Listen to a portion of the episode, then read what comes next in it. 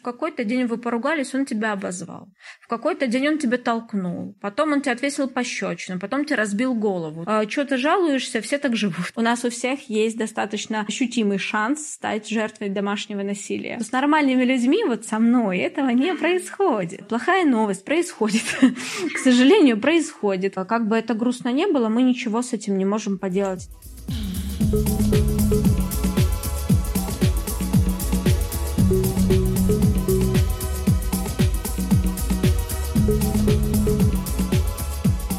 Привет, это подкаст «Наизнанку», и мы его ведущие Даша и Алена. Мы рассматриваем жизнь нестандартных ракурсов и пытаемся ее понять вместе с вами, а помогут нам в этом наши гости. Сегодня мы поговорим о домашнем насилии в выпуске про феминизм мы уже затрагивали тему домашнего насилия. Сейчас это широко обсуждается на всей территории нашей страны. 79 российских женщин, осужденных за убийство, убили тех, кто применял к ним домашнее насилие. Саму статистику насилия в нашей стране трудно отследить, и в этом выпуске вы узнаете почему. Мы поддерживаем всех тех, кто начинает говорить об этом открыто, и записали выпуск с кризисным центром «Птица» из Санкт-Петербурга. Вы услышите психолога Викторию и директора и координатора Наталью. Это один из немногих центров России, который помимо психологической и правовой помощи может помочь помочь еще и убежищем, так называемым шелтером. Меня зовут Гржибовская Виктория, я практикующий психолог, живу, работаю в городе Санкт-Петербурге. Я занимаюсь частной психологической практикой и параллельно с этим на волонтерских началах я занимаюсь психологической, экстренной психологической помощью людям, пострадавшим от разных форм насилия в кризисном центре «Птицы». Что вообще мы можем понимать под домашним насилием? Во-первых, э, неплохо вообще различать э, два таких больших больших понятий. Это понятие конфликта и понятие насилия. Вот конфликт — это столкновение интересов двух людей там, за обладание какого-то реального объекта или идеального объекта.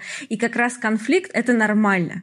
Отношения, в которых не происходит конфликтов, вызывают вопросы, насколько там вообще живые люди существуют в этих отношениях. И это как раз э, та часть отношений мы можем управлять. Если мы эти конфликты разрешаем, отношения становятся лучше, их не надо бояться. Просто в них нужно уметь э, находиться и как-то как-то себя адекватно вести. Насилие чем отличается от конфликта? Насилие все-таки это намеренный вред, намеренное причинение вреда, намеренное выражение агрессии таким образом, чтобы другому причинить боль, страдания, чтобы подчеркнуть неравный статус, потому что отношения, где есть насилие, это всегда история про неравенство, про то, что есть кто-то один или несколько важных, а, чьи потребности ставятся на первое место, чьи интересы важны и ценны. И есть кто-то а, один или тоже их несколько, люди, которыми можно пренебрегать, интересы которых не важны, потребности которых не, э, не важны, не учитываются. И именно в этом неравенстве как раз высокий риск появления насилия как способа отношений, как способа решения конфликтов, например, как способа вообще выражения эмоций в отношениях. К сожалению, бывает и такое. Поэтому все-таки за насилие мы э, принимаем намеренный вред. Есть еще такая скорость скользкая категория, когда насилие причиняют в состоянии неадекватном, например, в психотическом состоянии, да, или в любом другом э, измененном состоянии сознания. Вот юридически это все-таки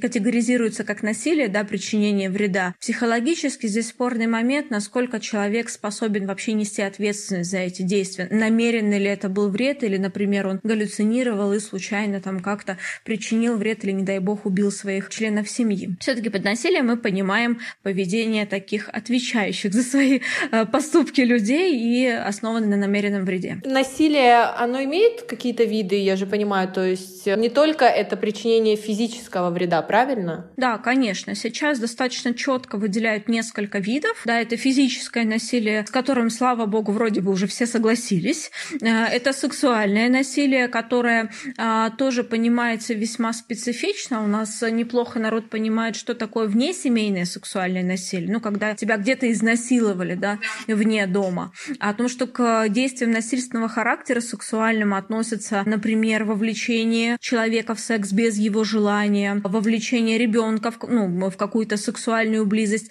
наблюдение ребенком сексуального акта взрослых, или других членов семьи, это тоже является сексуальным насилием. То есть это тоже такая достаточно широкая категория, гораздо шире, чем насильственный половой акт. Следующее, э, неуловимое, то, что у нас до сих пор не умеют мерить и понимать, это эмоциональное насилие. Это намеренное причинение вреда через слово, через угрозу, через шантаж, через запрет, через манипуляции. Еще один популярный нынче термин — это экономическое насилие, про которое много говорят и тоже его специфично у нас понимают. Ну и термин термин, который я мало где встречала, но, на мой взгляд, он э, имеет место быть, особенно когда сейчас э, достаточно популярны были в конце 80-х, 90-е нулевые а, секты деструктивные. Это духовное насилие, когда кого-то вовлекают в какую-то картину мира достаточно жесткую, деструктивную, против его воли, либо манипулятивными обманными путями. Ну, если вы немножко смотрели, как помогают жертвам насилия, достаточно в многих НКО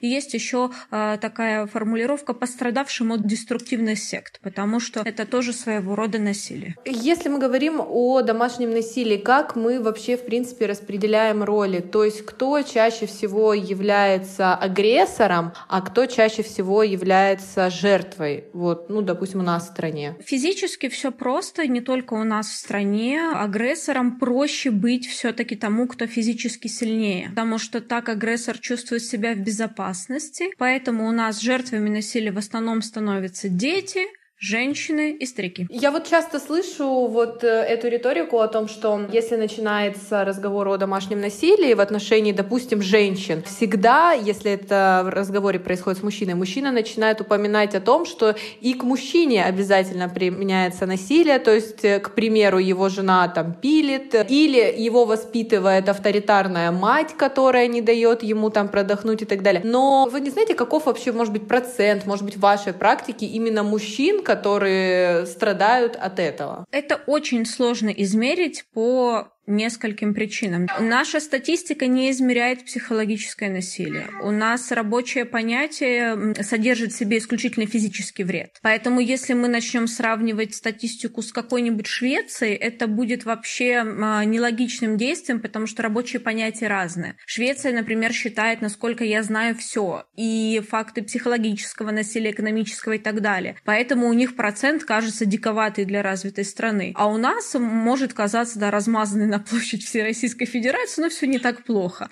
Вопрос, что считают.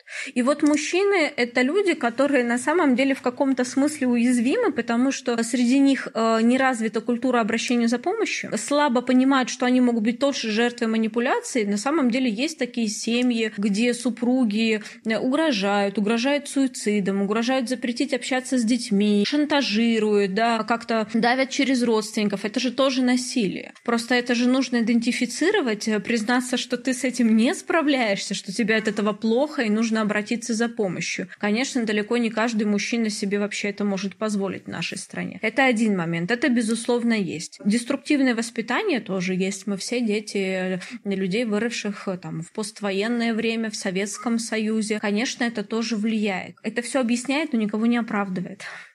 А, у нас могут быть бесконечно токсичные родственники, у нас могут быть бесконечно токсичные супруги, но за акт насилия все-таки ответственность несет тот, кто автор насилия, тот, кто это насилие создал и совершил. Если ваша жена ваша вас пилит, угрожает вам и так далее, как бы это грустно и больно не было, разворачивайтесь, уходите, поднимайте вопрос о том, что это непозволительно да, дальше уже искать, э, как можно это решать. Э, может, с женой не все в порядке, такое тоже, к сожалению, бывает. Может, с отношениями не все в порядке. И тогда надо решать их семейной терапии. А может, вообще это история про людей, которые сошлись случайно, и надо расходиться. Ну, то есть в этом есть зерно рациональное в том, что вы говорите. И действительно, у нас есть страдающие мужчины. Вот. Но это не оправдывает рукоприкладство по отношению к остальным членам семьи. Вот часто говорят женщинам, э, о том, что как ты за него вышла замуж, как ты рожала от него детей, ты же видела, ты же знала, какой он. Мы вообще как-то можем распознать абьюзера по каким-то звоночкам? И э, есть такая история, что если ты абьюзер, ты абьюзер всегда. Или ты можешь полжизни прожить адекватным, нормальным человеком, да, там 20 лет женой, и в какой-то момент э, тебе перекроет какой-то канал в голове. В какой-то момент стали очень популярны книги про этих нарциссов и психопатов, которых можно можно вычислить, что вот есть в мире какое-то количество очень опасных людей, которые сидят под парадной, ждут в засаде. Когда же мы выйдем, они попадут в нашу жизнь, опутают нас своими сетями. А, конечно, такой небольшой процент этих людей есть, но это люди с личностными расстройствами то, что называют уродством характера. И статистически таких людей не очень много. То есть то, что, например, описывается в книге Тани Танк, бойся, я с тобой, это все-таки скорее исключение. В большинстве случаев насилие это история про деструктивные отношения, которые просто свернули не туда. Это отношения, где люди не умеют решать конфликты. Это отношения, где люди не умеют выражать чаще всего оба нормально, конструктивно, вежливо, уместно агрессию. Это отношения, где люди не умеют их заканчивать, где люди не могут выдержать вот эту вот тревогу, связанную с небольшим отдалением, когда, например, рождается ребенок, и мама больше погружена в материнство, когда кто-то больше занимается работой в какой-то момент брака, ну, такие такие вот нормативные истории, с которыми многие сталкиваются. Это семьи, где, опять же, есть неравенство очень подчеркнутое, когда один зависит почти полностью или полностью от другого, а второй обязан нести ответственность за двоих. Это тоже тяжело. То есть в основном это семьи, в которых в какой-то момент насилие, как бы это ужасно не было, становится способом решения каких-то проблем. При этом на самом деле это искажает э, всех. И это не та история, где каждый по отдельности сел и думает, ну, у нас есть вот такая-то такая-то проблема, сейчас я получу от него по лицу, и будет нам счастье. Нет, это происходит спонтанно, и, к сожалению, если ничего не меняется, это закрепляется. У этого есть свой механизм, а так как м- обычно когда это люди здоровые, невротическая организация, да, это не психопаты, это не люди с психиатрией. Вот этот накал, вот это домашнее насилие, оно развивается постепенно. Это когда ты, не знаю, встречаешься с человеком три месяца, и тебе там при всех в ресторане по лицу дали, ты очень быстро понимаешь, что что-то не так. А когда ты с человеком живешь, и в какой-то день вы поругались, он тебя обозвал. В какой-то день он тебя толкнул. Потом он тебе отвесил пощечину, потом тебе разбил голову. То есть, ну, как бы в этом очень сложно сориентироваться. И часто пострадавшая сторона понимает, что ну, дело пахнет керосином, когда она уже сильно пострадала.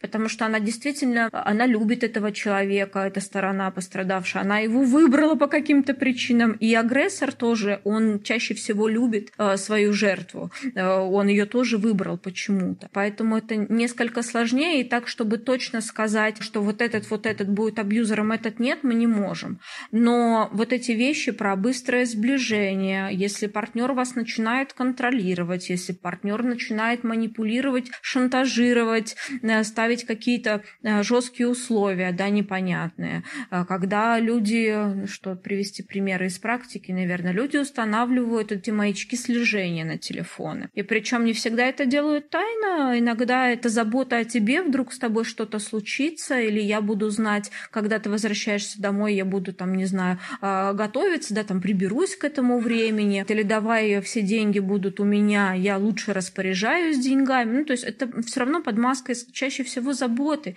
И человек в этот момент искренне думает, что он заботится. Вот еще что самое ужасное. И вот об это все обе личности, они достаточно сильно искажаются, и им уже сложно оценить, ну, как бы вообще они адекватно строят отношения или неадекватно, им хорошо или плохо. Вот.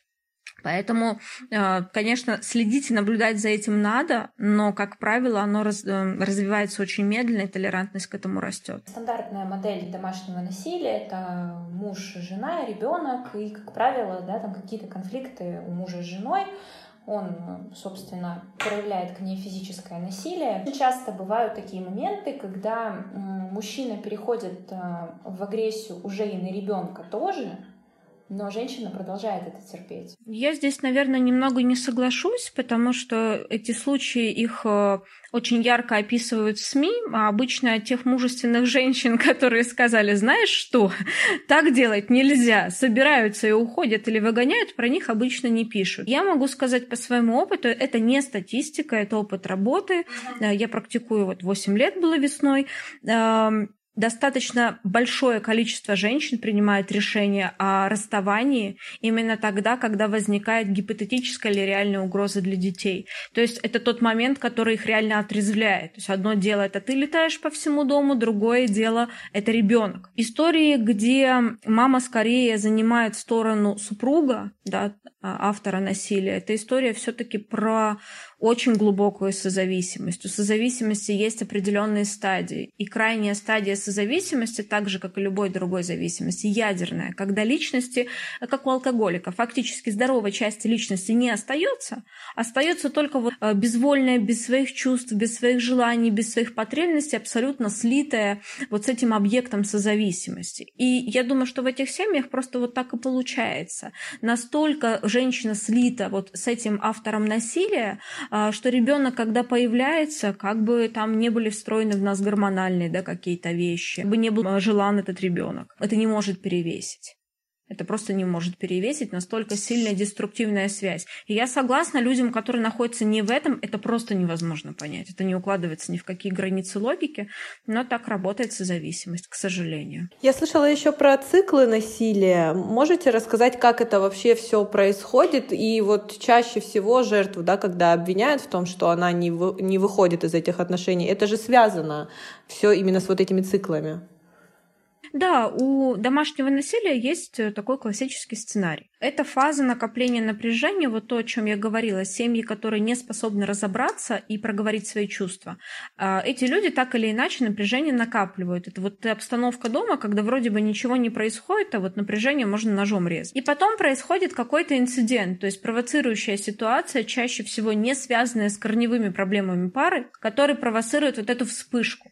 После вспышки, как ни странно, и агрессор, и жертва могут чувствовать вплоть до облегчения, потому что напряжение закончилось. Вспышка может быть разная. Это может быть ужасный деструктивный скандал, где все там друг друга э, назвали последними словами. Это может быть и избиение, это может быть какие-то шантажи, истерики, запреты обычно это такое очень яркое, интенсивное, то есть то, что мы, когда начинаем собирать исследования анамнез у клиента, это, это Первый случай насилия обычно очень яркий, и клиенты долго их помнят. А потом наступает, э, людей-то отпустило напряжение, и они искренне уже не понимают, как они докатились до жизни такой. Наступает медовый месяц.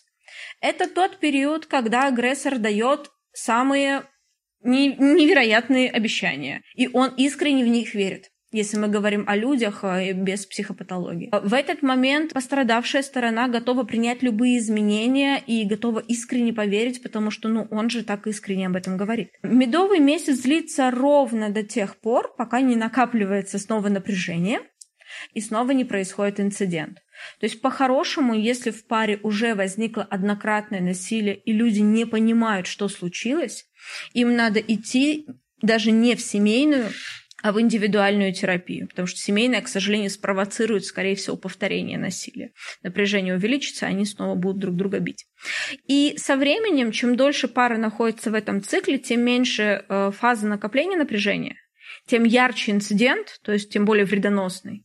А со временем медовый месяц он либо стирается, либо он приобретает негативный характер, когда э, не извинения люди приносят друг другу, не клянутся там в любви и верность, а наоборот обвиняют, что это ты меня довела, если бы ты была нормальным человеком, я себя бы так никогда не повел, вот, и э, ответное обвинение жертвы там агрессору, ну, в зависимости от того, как у них устроены отношения, вот. И чем дальше, тем беспросветнее и чаще эти инциденты, э, тем быстрее они проскакивают фазу напряжения, тем сильнее они в своей созависимости сливаются друг с другом, к сожалению. Как-то можно вообще работать с э, агрессором, да, то есть э, вот, например, э, пришли они на индивидуальную терапию каждый, и реально ли в эти же отношения вернуть этого человека, но уже без прежней модели поведения? У нас с этим большие проблемы нас вцепились в эту несчастную жертву, а, что-то от нее вечно хотят, а, как-то ее там бедную приносят ей добро и наносят справедливость. А есть еще агрессор, который из этих отношений вышел и пошел дальше. Да, и он создаст еще какие-то отношения. В Санкт-Петербурге раньше этим занимались мужчины 21 века. У них были группы, как раз мужские, нет, вру, не мужские, для авторов насилия. По-моему, женщины там тоже были, но в основном это были группы мужские. При Кащенко, но при закрытом отделении, где люди отбывают альтернативный срок, за совершенное деяние. Там точно есть группа для, в общем, контроля гнева. Она так у них и называется. По-моему, это э, бихевиоральная терапия а, ведет у них специалист. Больше ничего, например, в Санкт-Петербурге для них нет, хотя это нужно. Это нужно, но за этим нужен определенный юридический э, алгоритм. То есть просто так никто не пойдет, скорее всего. Это должно быть, например, как э, в той же Америке или в том же Израиле, если я не ошибаюсь, у них участие в реабилитационной программе является альтернативой сроку. И тогда у людей появляется мотивация, пускай внешняя. А дальше это уже история специалистов, насколько они проведут мотивационное консультирование, насколько они умеют устанавливать контакт. Потому что, как правило, это достаточно сильно травмированные люди. Это люди, которые не умеют выражать эмоции. Это люди, которые не умеют обращаться за помощью. Они не умеют разделять ответственность. Они настолько загнаны в этом, что единственный их сброс напряжения — это ну, бить своих домочадцев. И на самом деле достаточно часто они искренне в этом раскаиваются, но они не знают, что делать. Поэтому, мне кажется, это хороший виток был бы для нашей страны а, направление работы с домашним насилием, но для этого должен быть закон. Вот сейчас очень много, в принципе, ну не очень много, но начали говорить да, о домашнем насилии по сравнению там с теми же пятью годами назад. Почему молчать нельзя, но и при этом всегда очень стыдно об этом говорить? Мне кажется, в этом есть э, культуральный компонент. Если открыть классическую литературу э, российских авторов, наши женщины сплошь страдают, и это страдание культивируется. И, в принципе, такая э, меланхоличная, немножко инфантильная, страдающая женщина — это какая-то у нас эстетическая норма. Второй момент — это историческая часть, часть жизни России, когда мужчины были большой ценностью в послевоенное время. И тогда, в принципе, создать брак и родить ребенка, это был уже успех. То есть не качество этого брака, а просто наличие. Сейчас, слава богу, мы уже в другом обществе, но эти стереотипы, они же все равно передаются. Плюс, насколько травмированы были люди, которые находились в семьях, а, я думаю, еще и поэтому у нас насилие просто... Ни у кого это не удивляет, что мужья бьют жен, а, родители бьют детей, пожилых родственников, выросшие дети. Если не в вашей семье, то у друзей или у соседей это было. И поэтому, с одной стороны, об этом говорить, ну, а что об этом говорить, все про это знают. А, а с другой стороны, а, что ты жалуешься, все так живут. вот мы имеем то, что имеем. Вот. Плюс у нас а, не очень, правда, здоровый, здоровая реакция. У нас а, ищут виноватого сразу, а никому не хочется быть виноватым ни жертве, ни агрессору. Поэтому люди стараются максимально тоже это скрыть.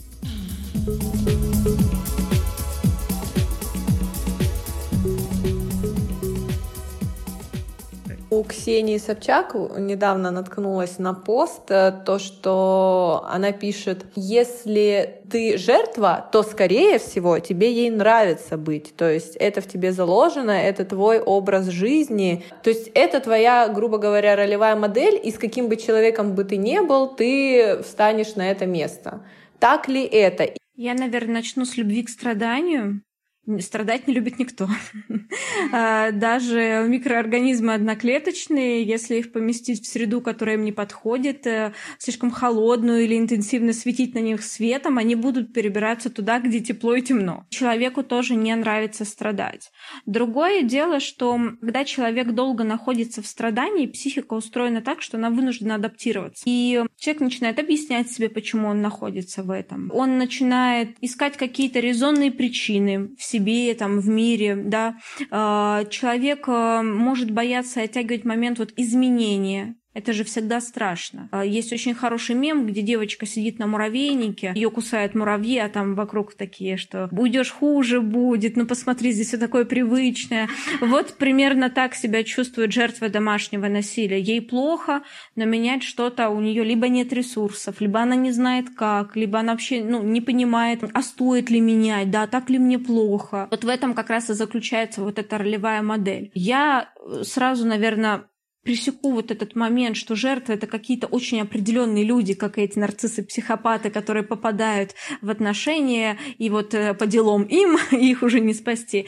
У нас у всех есть достаточно ощутимый шанс стать жертвой домашнего насилия. Потому что созависимость в здоровой форме, она во всех нас встроена. Мы благодаря этой здоровой э, зависимости от другого, мы отношения строим, мы к людям привязываемся, мы их любим благодаря этому. Детей своих, мужей, жен, э, партнеров, родителей, в конце концов. И если мы ну, не будем это уметь делать, у нас просто часть жизни выпадет. Наши друзья, любимые люди и семья. Вот. Другое дело, что от взаимозависимости до созависимости шаг действительно не очень большой и не очень заметный. Агрессору не хочется бить, жертве не хочется быть битой.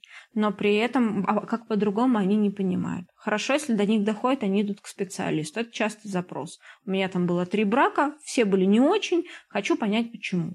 Вот, и разбираемся, почему. Почему не работают доводы «сама виновата», э, «довела», и почему не ушла после первого, второго раза? Что ты сделала, чтобы тебя не били? Да, что, и что ты сделала, чтобы тебя не били? Почему это все не работает и неприменимо к жизни? А, потому что это сваливает ответственность э, на жертву. Я еще раз подчеркну, за отношения, даже если они деструктивные, ответственность несут люди 50 на 50, пополам на пополам. То, что мы не умеем договариваться там за 15 лет брака, и у нас нет уважения друг к другу, это ответственность каждого. А э, то, что кто-то бьет кого-то, за это ответственность у того, кто автор этого насилия. И когда мы говорим, а, а что ты сделала, чтобы тебя не били, логику абсолютно теряем. А, ничего нельзя сделать. Если агрессор захочет тебя ударить, он тебя ударит. Хочешь ты того или нет. Если мы говорим жертве, что она сама виновата, мы же э, даем какое-то вот э, такое э, чудесное послание, что можно как-то себя вести, и тебя не будут бить. Да, что ты чего-то не знаешь. А смотри, мы такие в белом пальто, нас там мужья не бьют, мы-то знаем. Это же еще желание э, сохранить внутри себя ощущение такой безопасности, что с нормальными людьми, вот со мной, этого не происходит. Плохая новость происходит. К сожалению, происходит. Мы не застрахованы вообще от этого. И у нас получается агрессор э, освобожденный. Это такой, знаете, инфантильный человек, которого каждый может довести, вместо того, чтобы хлопнуть дверью и уйти, и он он почему-то там ведется на это все и размахивает кулаками. А за все должна отвечать жертва. Ну, как я люблю говорить, отстаньте от жертвы, она уже свое наказание получила. Все. Везде, где она просчиталась, была наивной, романтизировала, она уже с реальностью столкнулась. Как бы оставьте ее, помогите ей это пережить. Почему жертвы возвращаются? И какой вообще процент в вашей практике был тех, кто пришел к вам за помощью, вы эту помощь оказали, но они все равно по какой-то причине решили вернуться к своим предыдущим негативным отношениям. А, процент не скажу, были случаи. Были случаи, которые где пара после насилия сохранила отношения, и это в целом неплохие отношения были, но это был буквально там раз-два инцидент, не страшный по физическим последствиям, но страшный по эмоциональным для пары. И, в принципе, отношения как бы не стали сахарными, розовыми, ватными, но насилия там больше не было ну, не могу сейчас сказать, но там был достаточно долгий промежуток устойчивый. Были ситуации, когда мы прямо проговаривали ответственность за решение, особенно когда там были маленькие дети. Я работала какое-то время заведующей одного из отделений в социальном секторе, как раз мы работали в том числе с насилием домашним. И когда мы обязаны были предупредить, что вы не только туда себя везете, вы везете детей, и это заканчивалось печально. А, был в моей практике один случай, когда человек погиб. То есть женщина погибла. Э, как бы это грустно не было, мы ничего с этим не можем поделать. Иногда они попадают к нам слишком поздно. То есть мы понимаем, что если бы это было хотя бы года два-три назад, когда личность была поресурснее, еще оставались какие-то друзья у человека, какая-то жизнь, кроме а, абьюзивных отношений, возможно, можно было бы сделать больше. Но мы тоже, к сожалению, не волшебники. А бывают пары, которые вовремя разобрались, пережили и, в принципе, дальше живут без насилия. То есть не всегда вернуться это плохо. Вопрос, что будет после возвращения. Часто слышу вот от мужчин, да, не буду, не буду говорить, что это именно они говорят, может быть, и женщины так тоже. Я просто слышала от мужчин, они говорят, ну вот почему она не уходит, да, но она уже вроде как бы готова, но не уходит. Но у нее нет друзей, потому что а, абьюзер ей говорит о том, что они все плохие, с ними не общайся, обрезает все ей контакты. И родители, возможно, плохие, если они вообще таковые есть, да. Друзья на работу она, может быть, тоже не ходит, потому что у нее дети, потому что декрет за декретом, и нету специальности, и уже опыта работы. И то есть она полностью от него может зависеть не, не только в том плане эмоционально, да, но и экономически, жилплощадь, ну просто некуда дальше пойти. И даже если ты идешь в центр, да, э, обращаешься за помощью, чтобы там остаться какое-то время, ну это какое-то время. А дальше что? Э, задача центра как раз помочь э, максимально реабилитировать за то время, которое человек находится там. То есть если у нее нет документов, сделать документы. Если она, ну, я про реальности жизни рассказываю, если она алко-наркозависима, если она ВИЧ-гепатит инфицирована, или она вообще не знает свой статус.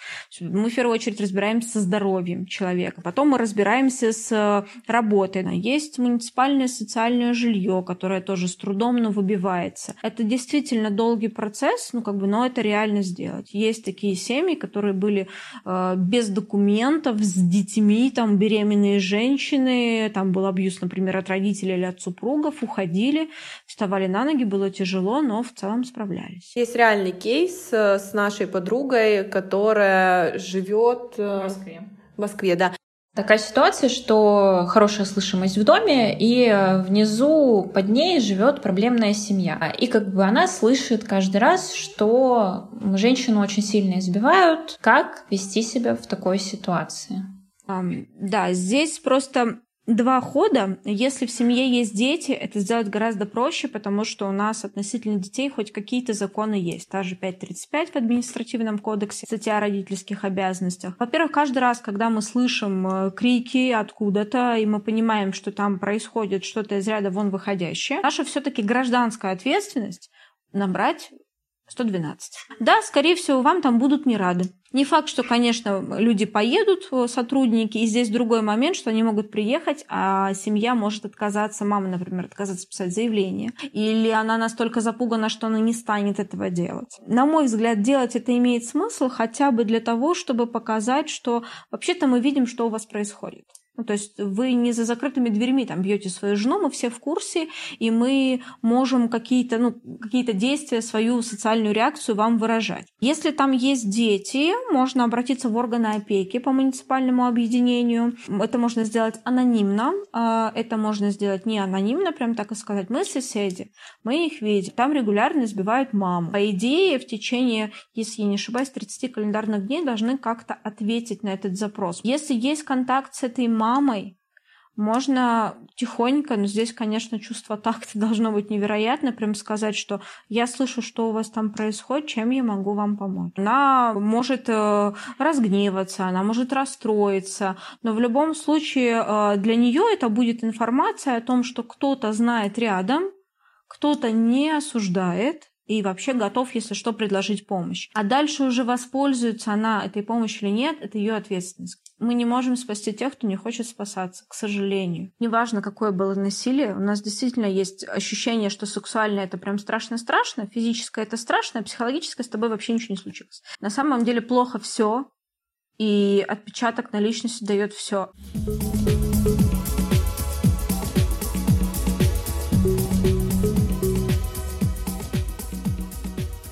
Меня зовут Наталья Никифорова. Я основатель и руководитель маленького, но очень гордого кризисного центра «Птицы». Это волонтерская организация города Санкт-Петербурга. Мы занимаемся помощью жертвам насилия. У нас можно получить юридическую консультацию, у нас можно пройти экспресс-сессию, состоящую из пяти занятий раз в неделю с э, квалифицированным психологом. У нас можно получить э, помощь в проживании до одного месяца в каких-то редких случаях э, частных. Да, мы можем увеличить это время. У нас есть квартира-шелтер, куда мы прячем наших жертв. Если ну, совсем все плохо и надо куда-то сбежать вот прямо сейчас, то у нас есть место, куда мы можем предоставить э, человеку это самое сбежать. Какие условия приема? Первый этап – это этап э, диалога с оператором. То есть к нам можно обратиться, написать нам на или позвонив на номер в WhatsApp, который у нас есть на сайте и в группах. Можно написать в сообщение группы, можно написать в личные сообщения специального аккаунта.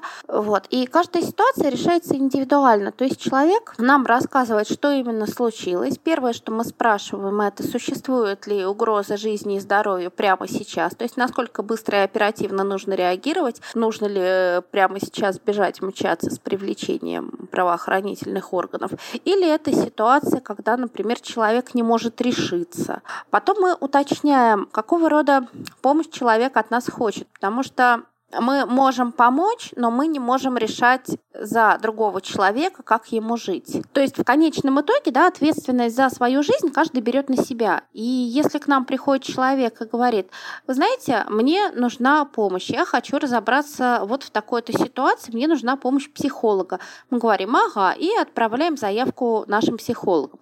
Если человек приходит и говорит, вы знаете, я, например, вот э, развожусь, мне нужна помощь юриста. Мы говорим, отлично, мы вас услышали, отправляем заявку юристам. Но мы не можем и не имеем права за другого человека говорить, о, стоп, ты знаешь, вот мы сейчас э, придумали тебе план, как тебе жить дальше, вот тебе нужно делать это, вот это и, и вот так. Мы так не имеем права делать, э, потому что ответственность за свою жизнь в конечном итоге каждый несет за себя сам. Если, допустим, такую ситуацию попадает женщина, у которой есть дети несовершеннолетние, может ли она а, поселиться в шелтере э, вместе с детьми? Детьми, есть ли такая возможность? Или как вот такие вопросы вообще решаются? Когда мы только начинали работать, мы говорили прямо, что, ребят, извините, да, мы, ну вот наша специализация это совершеннолетние. Мы переадресовывали в маленькую маму, но жизнь, как всегда, внесла свои коррективы.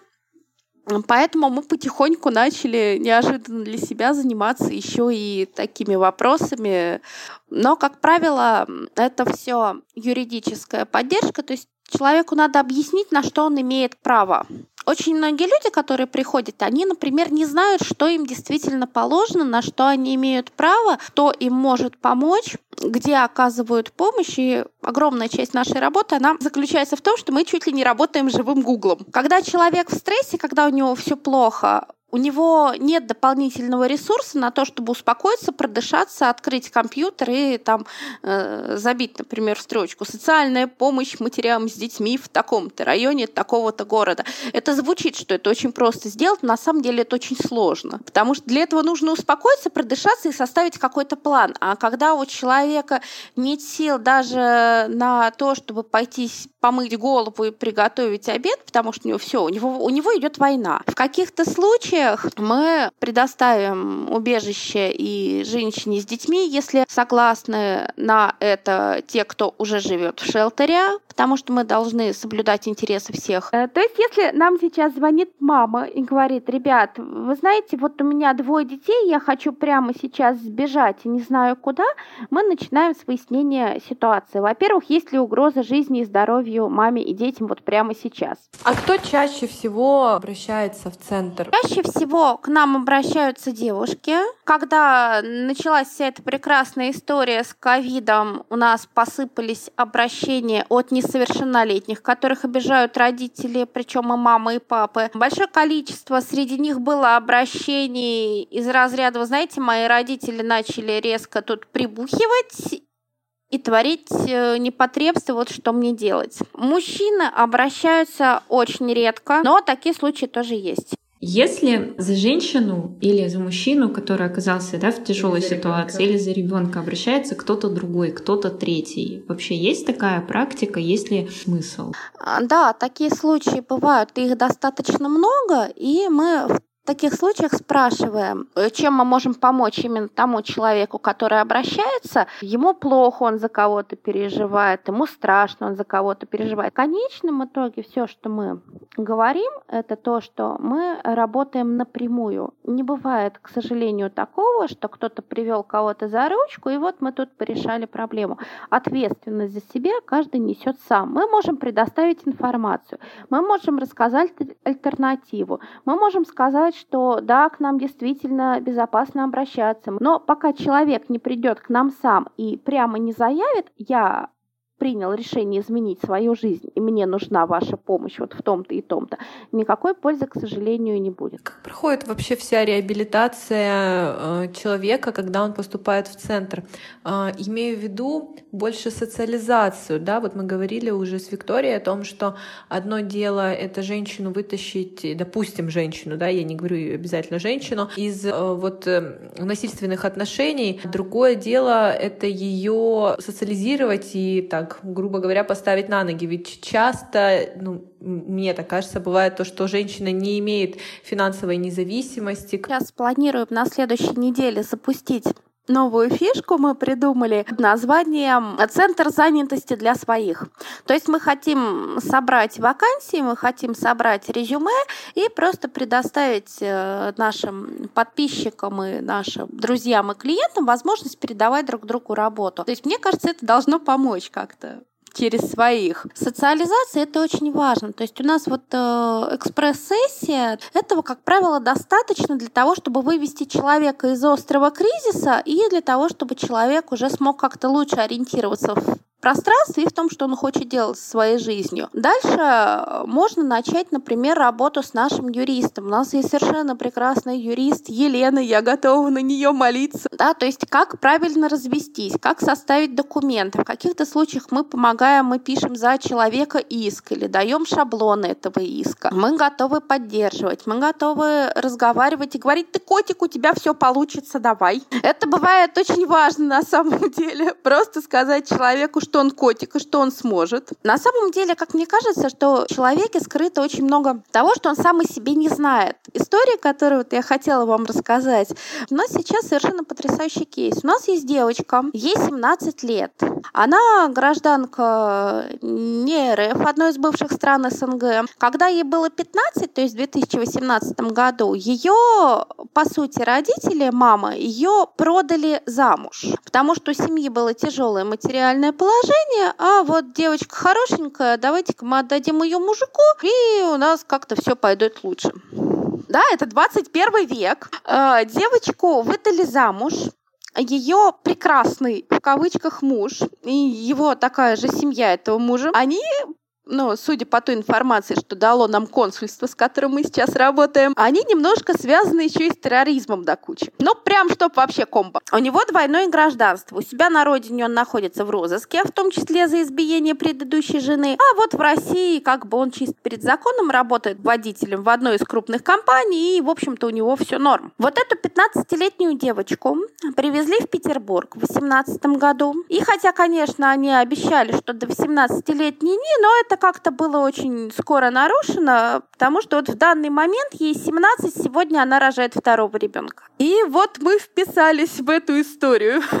Прям мы нырнули в нее с головой, потому что это тут только матом можно выразиться все, что мы думаем по этому поводу. Мы вписались в это не одни. Мы сотрудничаем с консульством, мы сотрудничаем с еще одним НКО. Мы докопались до аппарата уполномоченного по правам защиты детей. Оказывается, в 21 веке продают детей. Что дальше творилось с этой девочкой? Вот у нас есть документы, мы выкладывали э, часть скринов просто продемонстрировать ситуацию, что она реально, там, замазав имя, да, девочку продали, ее били, ее морили голодом, ее наказывали тем, что ее снимают на камеру, когда она подбирает монеты, которые кинули, но чтобы на эти монеты она их передавала детям соседским через окно, чтобы ей купили какой-нибудь доширак, потому что ей нечего есть. Беременная девушка, она не выдержала побоев, она сбежала через окно, она уехала на первом попавшемся автобусе в город Пушкин. Там бродила, звонила во все квартиры, ее приютила женщина русская.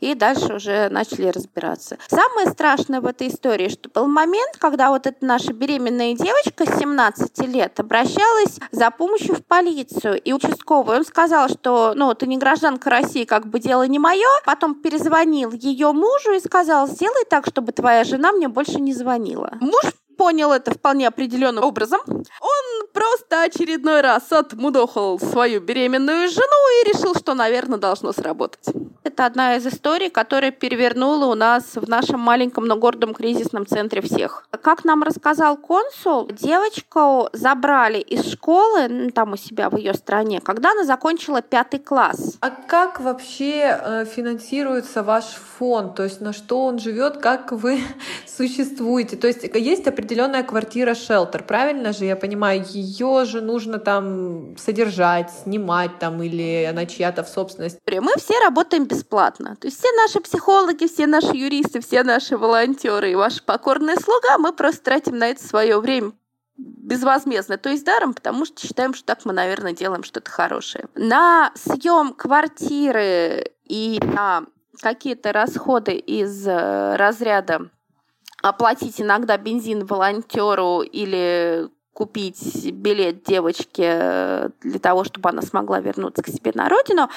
У нас есть э, отдельно открытый счет э, для пожертвований. Мы существуем исключительно на них. Мы каждый месяц в нашей группе выкладываем отчеты все до копеечки, сколько мы потратили, сколько мы получили. Все это видно, мы совершенно прозрачны в этом отношении. Если вы хотите помочь кризисному центру птицы, в описании выпуска вы найдете, как это сделать. Ставьте нам оценки в iTunes. Это очень важно, так как когда вы ставите оценку или пишете комментарий, другие слушатели могут нас увидеть и также узнать про наш подкаст. Подписывайтесь на наш Инстаграм, на изнанку подкаст, на наш Телеграм-канал, SoundCloud и на Яндекс Музыку. Если вы хотите стать героем нашего подкаста, пишите нам в любых социальных сетях или же на почту. thank you